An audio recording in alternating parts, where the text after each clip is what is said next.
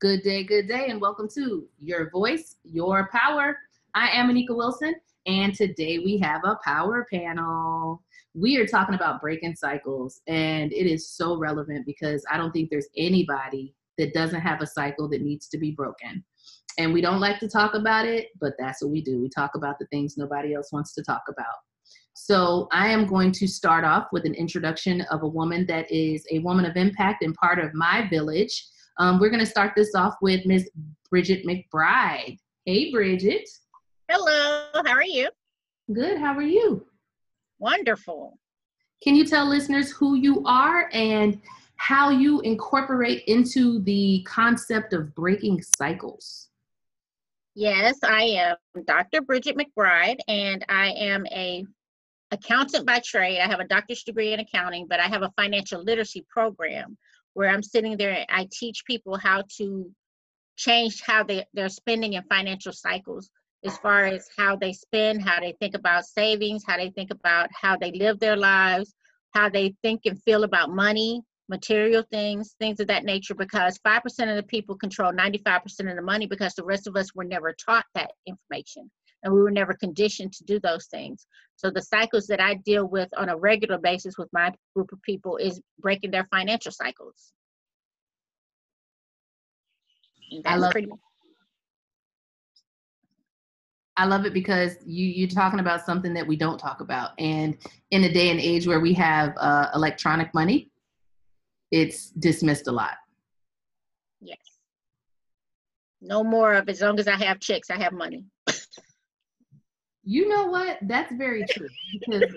Oh come on, it's the debit card, right? My my son when he was six was like, "Mom, just pull that plastic thing out of your." no, it doesn't that way, honey. This way, you're good. and they think it's endless. They right? have no concept at all. Mm-hmm.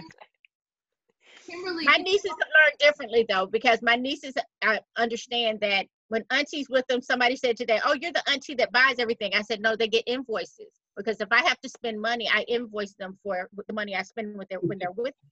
Because if it's not a, if it's not a need, why am I paying for it? I don't pay for wants. Wants the things you earn. I'll tell you something I did with my son when he was uh, in elementary school that actually changed the game for me. We, I'm a single mom, so we would go out on weekends, and of course, he wanted to buy, buy, buy, buy, buy. And so one day I said, fine, I will pay for parking, gas, and groceries. Here's 40 bucks. You're in charge of the budget for the weekend. If there's anything left on Sunday, you get to keep it. Mm-hmm. And he learned real fast what he wanted to save for um, to the point of mom you're not really hungry are you i want a hot dog but you're are you really hungry mom yeah it's different when it's their money and they understand right it's not infinite. mm-hmm. Right. But it was because he was responsible for both of us having to get into events and do things and okay, we only have so much money. Do you want to go to the movie or Chuck E. Cheese? You know, you have to make the decision. You can't do both. Yeah. Well, when my nieces were about four or five, four or five years old, they actually opened their own business. They wanted money, so they asked me how did they get it. So they helped created their own business and I acted as a business consultant. So I still build them. You have to pay your bills. So I taught them how to manage their inventory, pay their bills, make sure everything was provided for. Had to make decisions like what sold this week that didn't sell last week. So they had to make all of those decisions themselves and pay the bills. And so they was like, this is kind of hard. I'm like, welcome to adult life.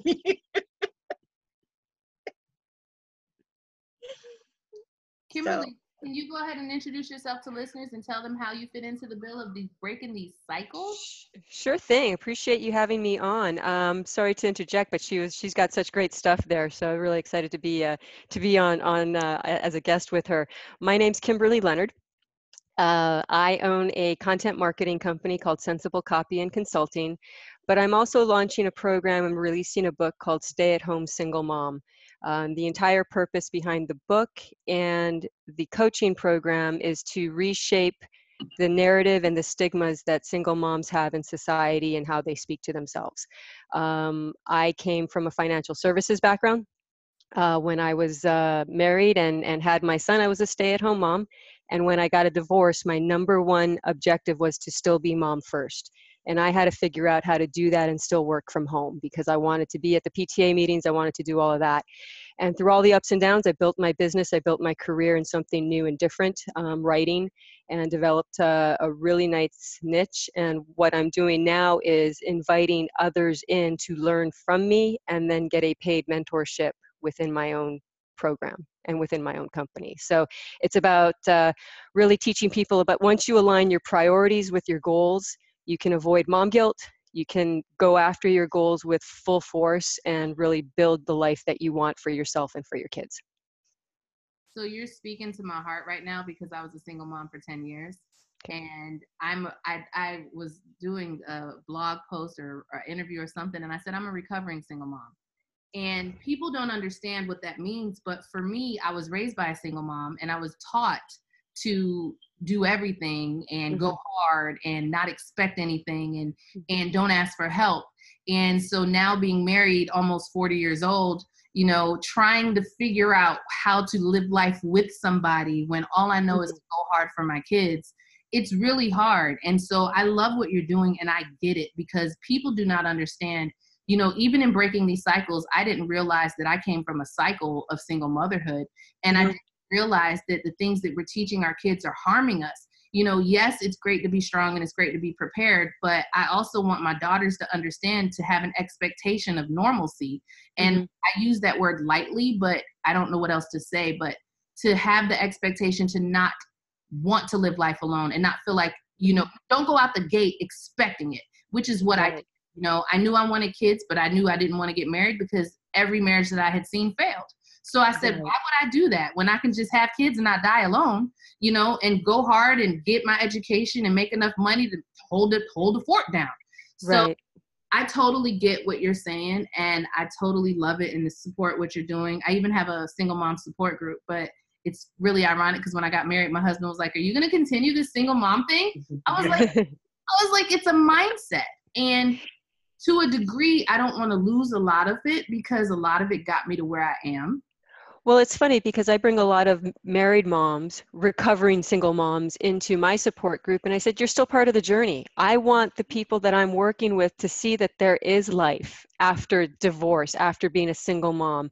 Um, and for me, I'm, I'm raising a teenage son, and I've been divorced since he was two and so i have that entire stigma as well of you know a contentious divorce a lot of struggle. He had a lot of problems kind of adjusting to it. Well single mom raising a boy we all know what that narrative is supposed to suggest. Exactly. and i'm like that's not going to be my son and i don't think it needs to be anybody's son. I found great male role models for him. He was into aviation. He was just embraced by these guys who were his uncles and you know they just became part of his his story and his family and i think we have to look at how we approach that whole concept of what do we want for our kids as single parents. And it's for men too it's not just single moms but um, you know, you know how do we how do we build that?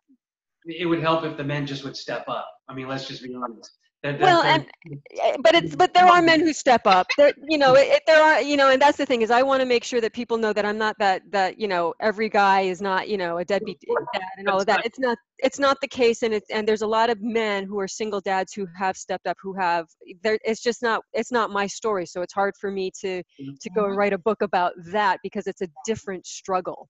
Oh, um, absolutely. Um, and that's the. I, it would be nice to get to a point where those stories that you guys just shared are the aberration. Exactly, and not the norm. I've got four kids, two girls, two boys, and and and guaranteed that we talk about cycles and stuff. It's like okay, taking the good, taking the bad. I want to make sure that my sons take the good part of being a gentleman and chivalry and such, and that my that my daughters are independent enough, but to understand that it's okay to accept some of that when it's worthy and so on and so forth. So um, yeah, my my big thing is perspective. It's it's I I'm that's the group vision perspective group, and it's about before we talk about this topic, breaking cycles. For me, it's helping people see things from a different perspective, different point of view. Because my background um, is just it's it's quite it, it's quite diverse in many worlds. You've got alcoholism, you have broken home, you've had uh, same sex, et cetera, et cetera, et cetera. So by the time I got to being 30, I had gone through almost almost every major life event. Mm-hmm. And so perspective was a huge thing. and that was the only way that kind of kept it going keeping a positive attitude was by looking at it from you know well things could be worse or their perspective that point of view that's oh i understand why they're doing that oh i understand why this is happening and that's what i want to try to bring so that people can see things that there's you know there's tons of point of views and it's the sister cousin to uh, empathy so if you can see things from different points of view and get in someone else's shoes, then you can have empathy. And when you have empathy, that changes everything. Mm-hmm. Hundred percent. I love it, Marcus, because I I'm I've lived a life like you. Like I came from everything that was traumatic and chaotic, and that's why I started my business and talking out loud. And and the, your voice is your power because as long as we are not talking about these things, as long as we are just acting like everything is okay and we're not addressing issues and we're not having empathy and we're not embracing people and and situations and circumstances it's ignored. And i agree with what you said because i literally just got back from taking my children to their fathers and i found out one is in jail and one is just doing the same thing i mean couldn't even be in the same room. And i'm like we've been we've been separated for 10 years. At what point is this not a thing anymore I mean, I'm over it. I'm grown. I've moved on. I've matured. Like we have to stop. It's ridiculous.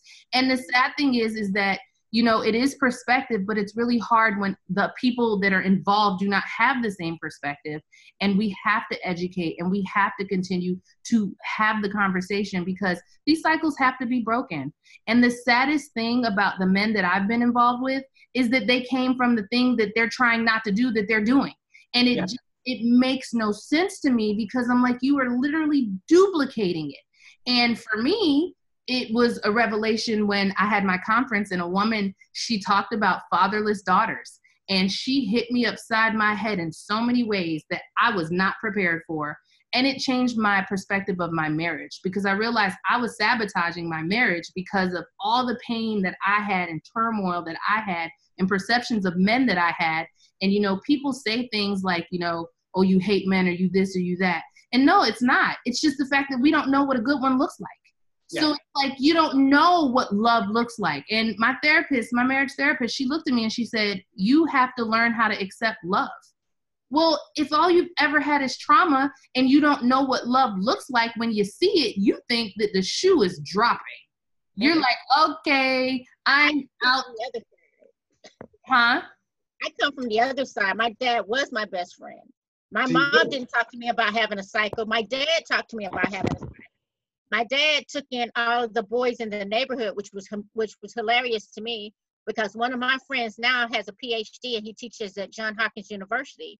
And he told one of my friends that he had met, he said he wouldn't be the man he is today if it wasn't for my father.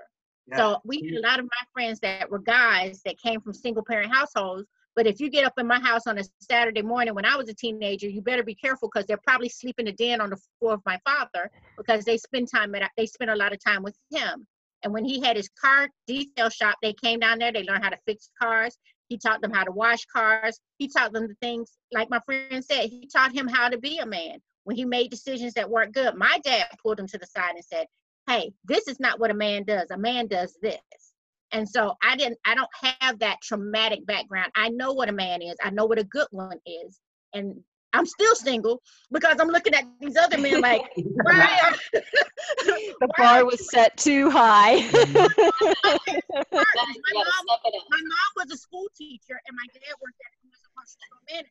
So my dad took the shift in the afternoon because he knew my mom had to work until four or five. So my dad was there when we got home from school, so that's who helped us with our homework, but he couldn't cook. so my parents had a partnership. Yeah, you brought up a good point because they talk about now though that the the I forgot what company it was, but it just did a toxic masculinity commercials, advertisements, and all that stuff. And it was just so simple that it, when you see something, and like my my son, my oldest son, has commented on it that when you see someone else, when you see another guy for us, doing something that's that stereotypical thing that just is like, geez, no wonder you know you look and go, there's a bad impression. Just yeah. tell them to knock it off because at this point there's enough support where you don't have to look like you're some sort of you know wuss or anything like that. At this point now, it's kind of like, no, it's fine. It's there, there's nothing wrong with a guy actually being quote unquote sensitive and et cetera, et cetera. So I hope that that cycle has been broken um, because my my son's a he's going to college and he's also a manager at a, a department store and he's got guys that are 10 years older than him that he's in charge of, and he's like, I don't get it. I don't get it. Why are they here? This is this is this is ridiculous. And and then of course they're gonna have kids, and they're not gonna know any better, and it keeps going and going and going. So my dad was similar to yours, Bridget, was that he was the one that would kind of step in when other other guys needed it and so on. And we had actually had a group of, of fathers that were that way. So it was very helpful for us uh, to see that. So but it takes a village. And i think you know for me when i was a single mom and even when i went back to florida this weekend i pulled the village back together. Because when you are single or when you are missing a link you have to be open to filling it any way necessary. You know we are not designed to live life alone and we're not going to be strong and every family doesn't have every quality that it needs. And we have to be open to receiving help asking for help and creating a village for our children for our families for our marriages that is how you break cycles. You know it's that you can identify that somebody can fill this void and it's okay. It doesn't have to be blood. It doesn't have to be cousins. It doesn't have to be what you think it looks like. You know we always look to church. We always look at that. Create your own village. Create your own group. You know build build it. Because you know i finally figured that out a couple of years ago and that's what launched me out of my rut it was well, that I connected with other people. Right, because it's isolating. It is. And and for me, the best thing I ever did, as much of a headache as it became, I became PTA president. And what that did is it forced me out of the house. It forced me to talk to people and it built a tribe for me that I didn't have to work at. Because it, you know, when I got a divorce, a lot of my married friends disappeared or it was harder to do things with them because it was a couples thing or you know it just became weird in a lot of different ways not that anybody had any animosity towards me. It became very very isolating.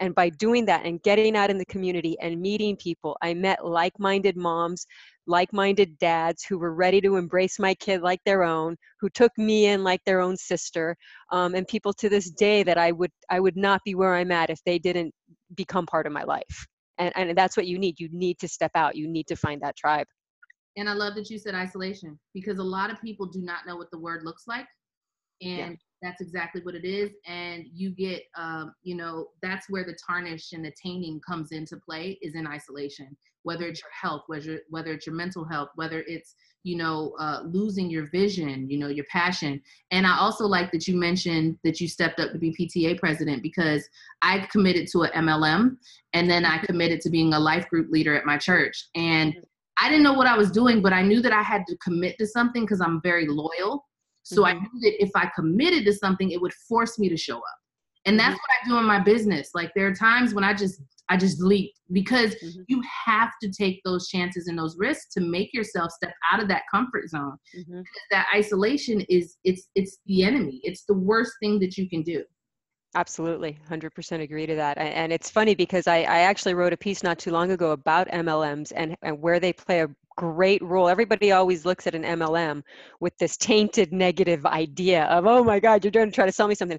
I'm like, MLMs are the best thing for a stay at home mom or a single mom in this day and age because you can make money, you are forced to build a tribe, and you get to socialize by throwing parties. That's what I did. I mean, it is it is everything that a single mom or a stay at home mom needs and um, there's so many different opportunities and with social media you don't have to hit the same five people every time going are you going to buy? Are you going to buy? Are you going to buy? But they are such a valuable component in society in this day and age and, and i love it. I love that you did that.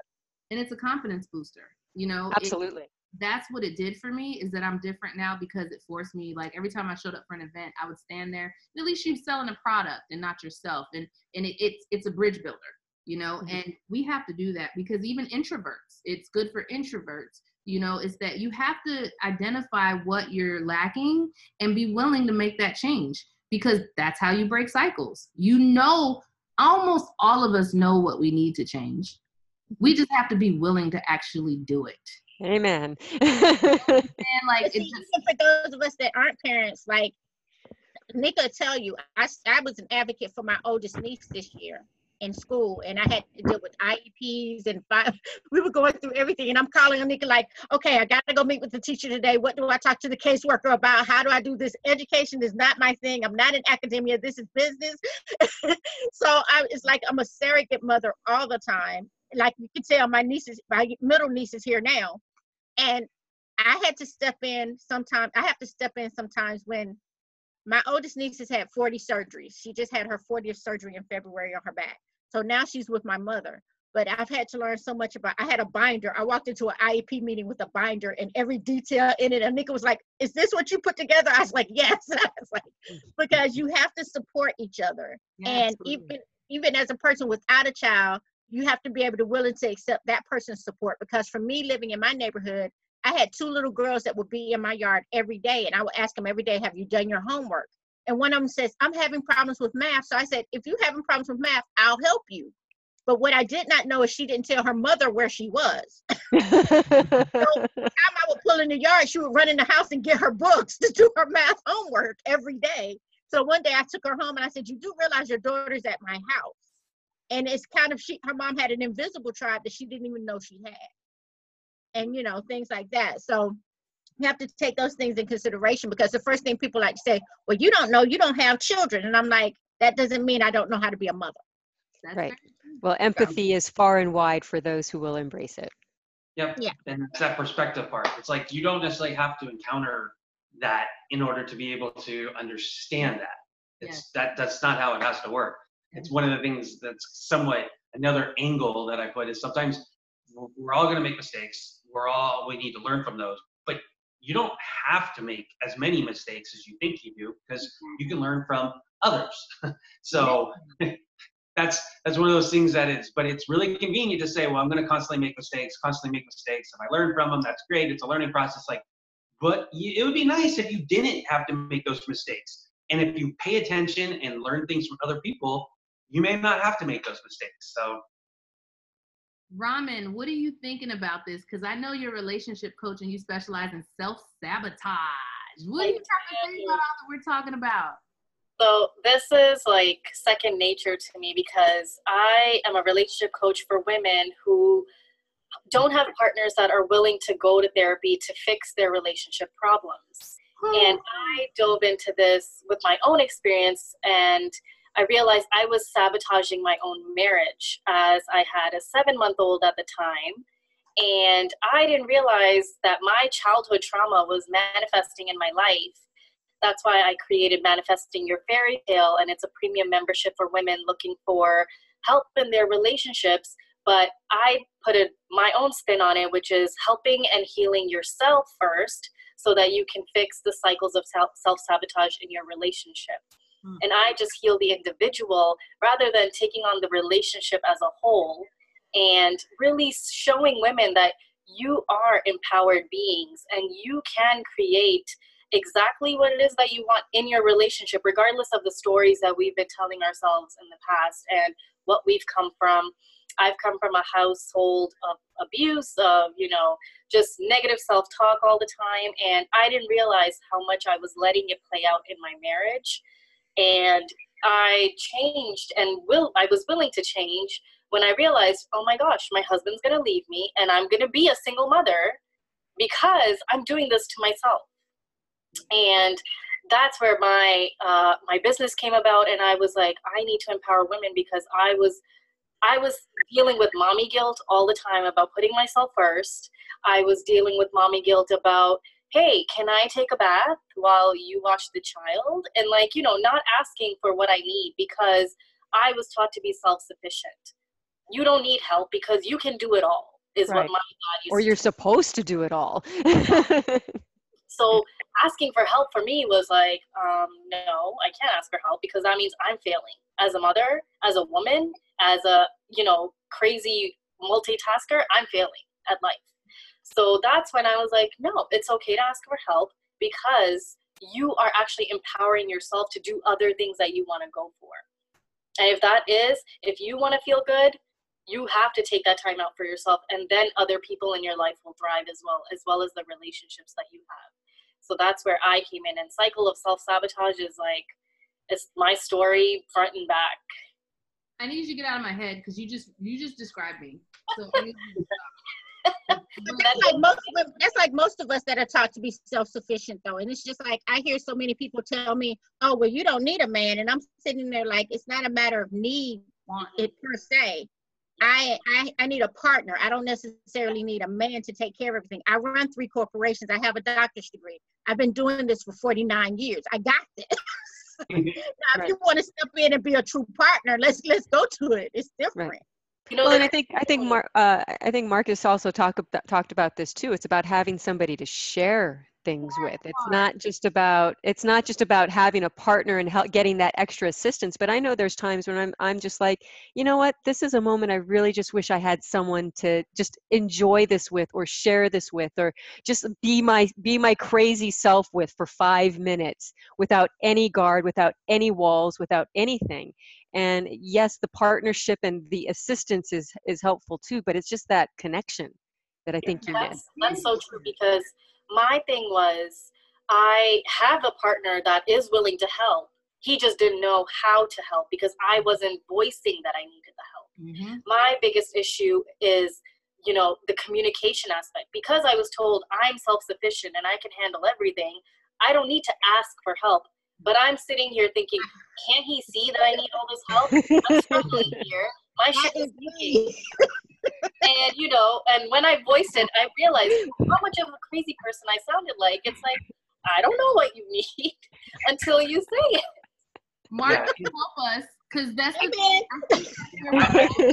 Link that. because it's funny 'cause- and, and it's twofold because I have kids and the two girls, two guys, and boys, and it's like, okay, how do we walk this line of teaching them to you, look? Okay, so you don't need first right off the bat, you don't need anyone else. You can do everything, but you also be able to recognize. So part the way we got around that, our family was built on okay. Uh, obviously, I had I, I was divorced and got remarried. So there's lots of other entities involved in here, and they didn't all see things. Some some would do business within family, some would not, and so on and so forth. And so what we had to convey is that you know that the way we got around it was accept help when it's family. You you mm-hmm. it is okay. That's what family's for. And of course, friends and family. Friends are part of family. I mean, and that's how we got around that. Where it was kind of like you, you know, our my son was driving to LA. His car broke down. He was about an hour from my son. I'm like, just pick up the phone and call him. And, and the first thing, you know, that my oldest son was like, yeah, sure, no problem. I'll drop it. I'll go get him. It's it's being able to ask. Whereas on the other side of the family, on one of them, it was like, no, you take care of yourself. You handle it. You don't bother them. It's like that's that's not that's not you can't go through life like that. That's not going to succeed. You're going to eventually run into walls. You're going to and when you get into relationships, it's really bad. Like you mentioned, Raman, that it was kind of like you- you're you're trying to be there, and you're you're you want to, and but you're kind of like I don't get it. And uh, my my first marriage, you know, you're supposed to be able to look and go 30, 40 years down the road, you can see yourself with them. Very early in the marriage, I realized I can't. This is not good. And we already had one kid, and the second was on the way. And it was funny because I always talk about we went to marriage counseling. It was great. I got a lot out of it. She didn't. it was like for my, for my next relationship with my current wife, she was kind of like, you know, I, I, for the more or less, I hate your ex. But it was great that you went to counseling because you got all your shit of. And I'm like, yeah, I pretty much was able to. So and I almost had to walk through with her because I'm kind of like, so what I'm hearing you say is, and I'm, you know, all of that stuff. And she just goes, I just want to yell and hit you. Like, okay, go ahead. Conversation, right? and So- I, I think it's a, I think it's important with our kids too is to let them see us struggle and ask for help. Yes. You know, I mean, yes. because it's not a fairy tale. It's not. It's not. And and I, I think, you know, early on I didn't want to let my son see me stressed or cry or have a bad day. And I always hid it from him. And then one day I just couldn't and he just came up and he gave me a hug. And he's you know, I mean he was little at the time. Exactly. Um, and then about a year and a half ago, I blew my knee out. He likes to rock climb, so mom started rock climbing with him. That was my way of spending time with my teenager, right? And I fell 12 feet and dislocated my knee and ripped everything. I didn't walk for three months. And he was the only person, and we were in a gym. He was the only person who saw me fall. And I will tell you that while I had family here that stepped up and really, really helped me through all of it, he did too. And not many teenagers would. And I, I would attest that to the fact that he understands that eh, he he got the lessons I was teaching him. over time that we do need help sometimes and you do need to ask for it and you do need to accept and if somebody needs help you need to step up and do it too That and yeah, Yeah. And- Part of marriage it- is waiting for an invitation and there's it's not an invitation. Like life is designed for us to help others. And that's the thing I- i'm extremely transparent and i used to get in trouble at work and in life. Everybody's looked at me like i had two heads because somebody would say how are you today? I'm not gonna lie to you if Mhm. i'm if however i'm feeling is how you're gonna know i'm feeling. And i'm you know i'm finally embracing that because the one thing i've been with my children is transparent because i know a lot of people who've never seen their parents argue.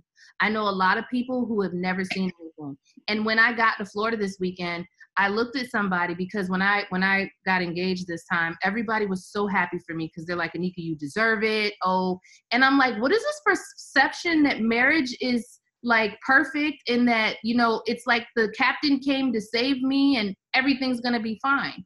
And i looked at one of my friends and she was like i hate my husband. I want to choke him sometimes. And i told her i said i wish y'all would have said that to me because instead of everybody being ah! If somebody can say it's gonna be hard you're gonna have to try really hard then it would be different because i this is my second marriage and my first marriage was kind of like marcus I literally walked into the marriage saying, okay, so when I get divorced. And it hasn't been that way, but it was the way I walked into it. And Right. I will never know what it could have been because we didn't try counsel. We didn't try anything. It was literally like, okay, we took a shot at this. Okay, we can say we tried. And that was it. But you really have to have both people in it and you have to do what you're willing to do. And like now, as a therapist, I'm going to marriage counseling and I actually like it. But I tell people therapy is like shoes. Every brand is not going to fit you the same and you have to try and fail. And when you find the right people and this goes for your village too you promote and demote accordingly. But people need to stop painting pictures because when you paint pictures people have false expectations and then they don't try anymore because we get into it and like Raman said you know i was the same way like not knowing how to convey help like if you see me with 18 heads and I'm looking like Medusa right now, I should not have to tell you what that I need help. Just find anything, pick something up, put this fire out over here, give somebody something to eat. You know, and that's an assumption that that people think like we think, but we really need to start being transparent and telling people no, it's not perfect and it is going to be ugly and there's going to be about 2 days out of the week that you want to jump off a bridge, then people know to expect rocks instead of smooth pavement. And that's the whole thing about life is that we got to be real. You know, everybody has all of these expectations, but we go through life and we have to to really embrace the struggles and and use them as takeaways and and I think we need to have more conversations about sticking things out because I know my therapist told me she's gonna take my tennis shoes away from me because she said I'm a runner. I was like, whatever, fight flight, right? Anybody, does anybody else have the responsible one issue? Like I'm the responsible one and it's not just in my immediate family, but when my cousin, my cousin is four years older than me, when his parents passed, it was like everything was Bridget to take care of it. Bridget has it. Bridget to handle it. Even my mom's, my mom's brothers and sisters, like Bridget would take care of such and such and such. And I'm like, who's gonna take care of Bridget? that part. it, it's, it's it's hard and and it's hard to find that person to lean on because and and Anika would tell you she was a lifesaver for me during the last part of my doctorate program because I was about to fall apart, literally, and No, we just happened to meet on Facebook and I from there going forward it was like you know But I tried therapy and it didn't work for me. you try what I tried therapy and it did not work at my time. Like when I needed it, Mhm. I went, I talked and talked and talked, and I was still repeating the same patterns. Nobody at my therapist's office, no matter who I saw, told me that I had these cycles that I had to break. Mhm. They allowed me to talk and cover the baggage, but I Yeah. didn't realize that even though I'm uncovering it, I'm not wiring it. You're not Yeah. fixing Right. it. They were just I, letting I you lucked know. out when I first had my first therapist. My first therapist is actually my fraternity brother, which is really interesting because he's my therapist, but he's also like he, he thinks of himself as family. So when I was doing things over and over again, he's like, You've got to stop. You can't fix everybody. You've got to cut this out. You have to cut your sister off. You got to cut your mother off. You got to stop. You got to live your life. And he was just like straight up with me about everything. So I need that. I need that straight no chaser therapist. I don't need anybody. Exactly. And part of it is knowing what you need because that's the same thing about us all being coaches is that people think that coaches are all the same. Nope, we are extremely different. You have to find that one that is going to meet you where where you're not at. You don't need if you're empathic, you don't need an empath. If you mm-hmm. were whatever, you don't need that. Like I need an authoritative figure that's harder than me. It's like I need somebody to say, Nika, if you don't sit your butt down and go over there, if you don't walk back in that house and be nice to your husband, if you don't, that I have to have that. Don't do the Anika, it's gonna be okay, because I'm gonna choke you. Like, I But but you also have to be as the person going to therapy, you have to be the person that's open to hearing that. And, and sometimes I think the first time or second time people go to therapy, they're they're there because they know they need it, but they're still not sure what they need or how it goes about. They're hoping that the therapist has a magic pill, and the and a lot of therapists, unfortunately, are just there as mirrors. Oh, okay, so that's what's happening. Well, maybe have you considered? And and that's not necessarily productive unless you just need somewhere to vent. If you need somewhere to vent and that's what you need, great. But No problem, most people, Nika. yeah, exactly. But we're good for each other that way. Anika's gonna be shaking you till you're like, I go, I got it, I got No, it, I got no, no. I had to threaten her life when she had surgery last year because she had surgery and would not sit her behind down. And I had to threaten her within an inch of her life because she ended up going back into the hospital because she's hard headed. But that's why I'm the best teacher at what not to do. I am great at teaching people how to do self care. I am great. Okay, we're gonna rebrand you as lead by, not example. I can tell you what not to do because I done did it for 10 years and I done figured out it doesn't work and I'm still working on the execution of how not to do it. But see, That's why I can break financial cycles. I, I mastered that. I can max a credit card in five seconds flat. I hate to say, but that's credibility, y'all. Because people really want to know how you know what not to do or how we became coaches or how we built brands. It's because we figured out that, okay, my life has to mean something and it didn't mean anything for me in that season. So it's got to mean something for somebody else. And that's what I want listeners to understand is that when you're looking at coaches and you're looking at us as authors and you're looking at us as perspective, which I'm going to be picking Marcus's brain because you're in my tribe now. Like I am I, I love to tap into people because one reason why I talk to anybody, and I mean anybody, Mhm. is because I learn something different from everybody. And just having a conversation with somebody, their perspective can open up doors and eyes for you that you have been chasing for 20 years. And it could literally be a conversation from a bagger in a grocery store. You just happen, and that's why I'm transparent because I don't know what comes out of my mouth. It's just sometimes it's exactly what needs to come out of my mouth. So I don't even try to to control it anymore because I've learned so much just by talking gibberish. You can start a conversation, you can learn. You should not be walking out of your house and going back the same every day. Right. Well, and, and I love what you said about coaches because I, I think, you know, great coaches have taken the time to dig into their own skeletons. Yes. And people need to realize that it's not that you just woke up and said, okay, I'm going to go and be a coach. I mean, there are some who do that who, you know, but but those who have really kind of gone on that journey didn't just go on that journey and decide to become a coach. They went on that journey and they said, wait a minute, okay, I actually, people are now asking me how I got here. Yes. Yeah. And there's some value to that. Yeah, that's exactly. My wife laughs all the time because we'll be at like just a restaurant in the waiting, just waiting for you know reservation. People will start talking to me. They just and I'll talk right back. And she goes. "What is it about you? You just they, they just start talking to you?" And I'm like, "I don't know. I, I, I at this point it's kind of like I don't care because when I call my past life, it was a lot of sales, marketing, and stuff. So I talked to so many people. Just it, it, and you start to you do see patterns, you do see demographics, but yet everybody has something unique and individual. And it's crazy, like you were saying, And you Anika, that if you just listen and engage back, all of a sudden you can hear something and you're like, oh, that's great. And then I put it in the back of my mind and next conversation comes up. It's kind of like, I was talking to somebody at a gas station, like, you know, and, and then it just all accumulates and it, it's it's kind of going towards the greater good, the greater consciousness, whatever you want to call it. But if you don't do that, or if you close yourself off to it, um, you know, then then you're not going to learn anything. You're not going to grow. You're going to stay in the same cycle over and over and over again. So And I'm gonna tell you guys how I wound up married this time. is that I literally decided to do the opposite of what my intuition told me. I everything that came to mind, I just started doing the opposite. I decided to quit my job and fire my boss. I decided to start a business. I didn't know what I was doing. I just decided that everything needed to be different. So because I mean literally like things would be bad and so I'd go get a new job and I think that that would change it. Or I'd move to a different city or I'd get a different apartment. Or I just like I kept changing external things. And so I decided that I was the problem. So everything that Anika thought, Anika did the opposite of.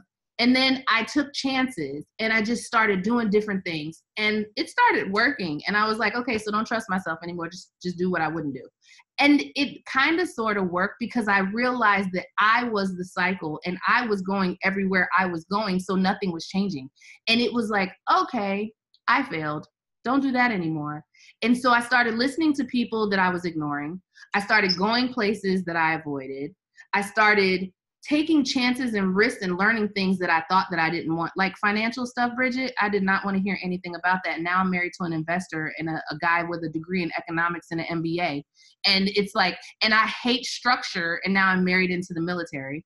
I mean, it's just like everything that I hated is happening, and it's actually giving me peace. And it's like, oh my gosh. So everything I've been running from is what I needed all along. And it's yeah. sad because that's kind of what we all do. And that is how you break cycles is that you do something different. You move out Get out of your comfort zone. Mm-hmm. Did y'all all say that simultaneously? I think we did. Yes, we did. She's part of my tribe now. it it's so interesting because people ask how we got where we are, and we just started doing things different. You got uncomfortable. It's one of those things where people talk about work life balance. It's kind of like, well, that's kind of okay. What is What's that? I've, I've learned about, yeah, I've, I've learned more. It's work life integration. It's not a balance. It's yeah, not one. I'm ready to put my niece to work in a few minutes. She has credit reporting letters to send out. So that's the balance. we're getting our quality time in while she's doing work. I had my daughter doing graphics. I look, I told my daughter, I said, You want your phone? Only if you do graphics. So see, that's balance, right, Marcus? Yep. Yeah. It's, it, you're integrating stuff as far as because because a lot of times somebody brought it up to me about balance, thinking that okay, you're always like you're literally always on it, and then when they talked about integration, I went, oh, okay, that makes more sense because it doesn't have to be. It's not a, a lump sum or a total sum. You can actually. Even our country has no concept of what true integration is. So how could we possibly understand that? That's true. We're still working on that. We're working on that hard. I want to ask each of you a question, and I'm going to let this be the close, which is going to take a minute. I want to ask each of you so when you think about a cycle that you want to break in your legacy, what cycle is that? And I'm going to start with Marcus. Hmm. I think mine, the cycle. I guess the cycle I want to break is uh, is that there's a supposed to what you what the world expects you to do um, I, I, that one really bugs me a lot, mm-hmm. and it's something I in, instilled on the people I talk to, uh, my kids, of course, it, and it, there's we get trapped into this thing of what it, the, you know, I think people call it, you know, the Disney person.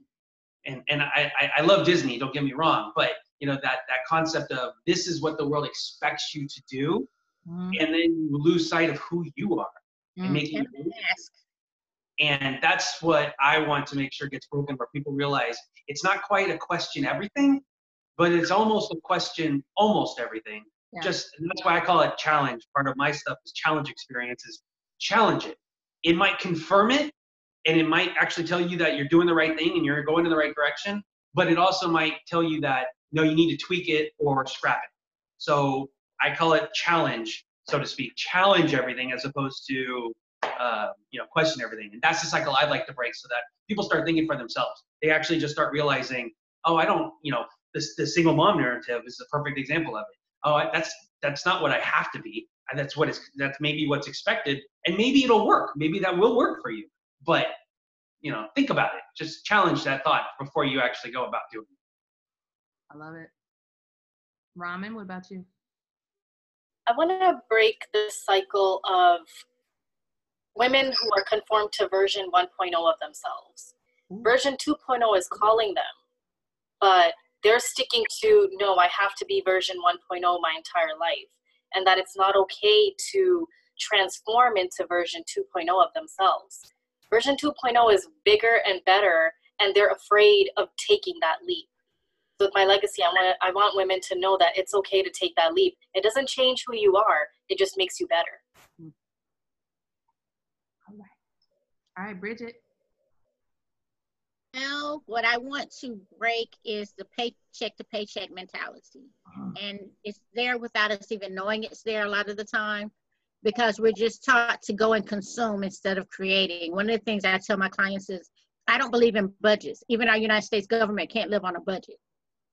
So I believe in a spending plan. So let's create what it is that you want because we're creative and innovative beings. So I live in I live in a point where I I make jewelry. So when I want extra money or I need extra money, I'll make and sell jewelry that week, or I'll do something else that week, or I'll write a paper for someone. We can always generate.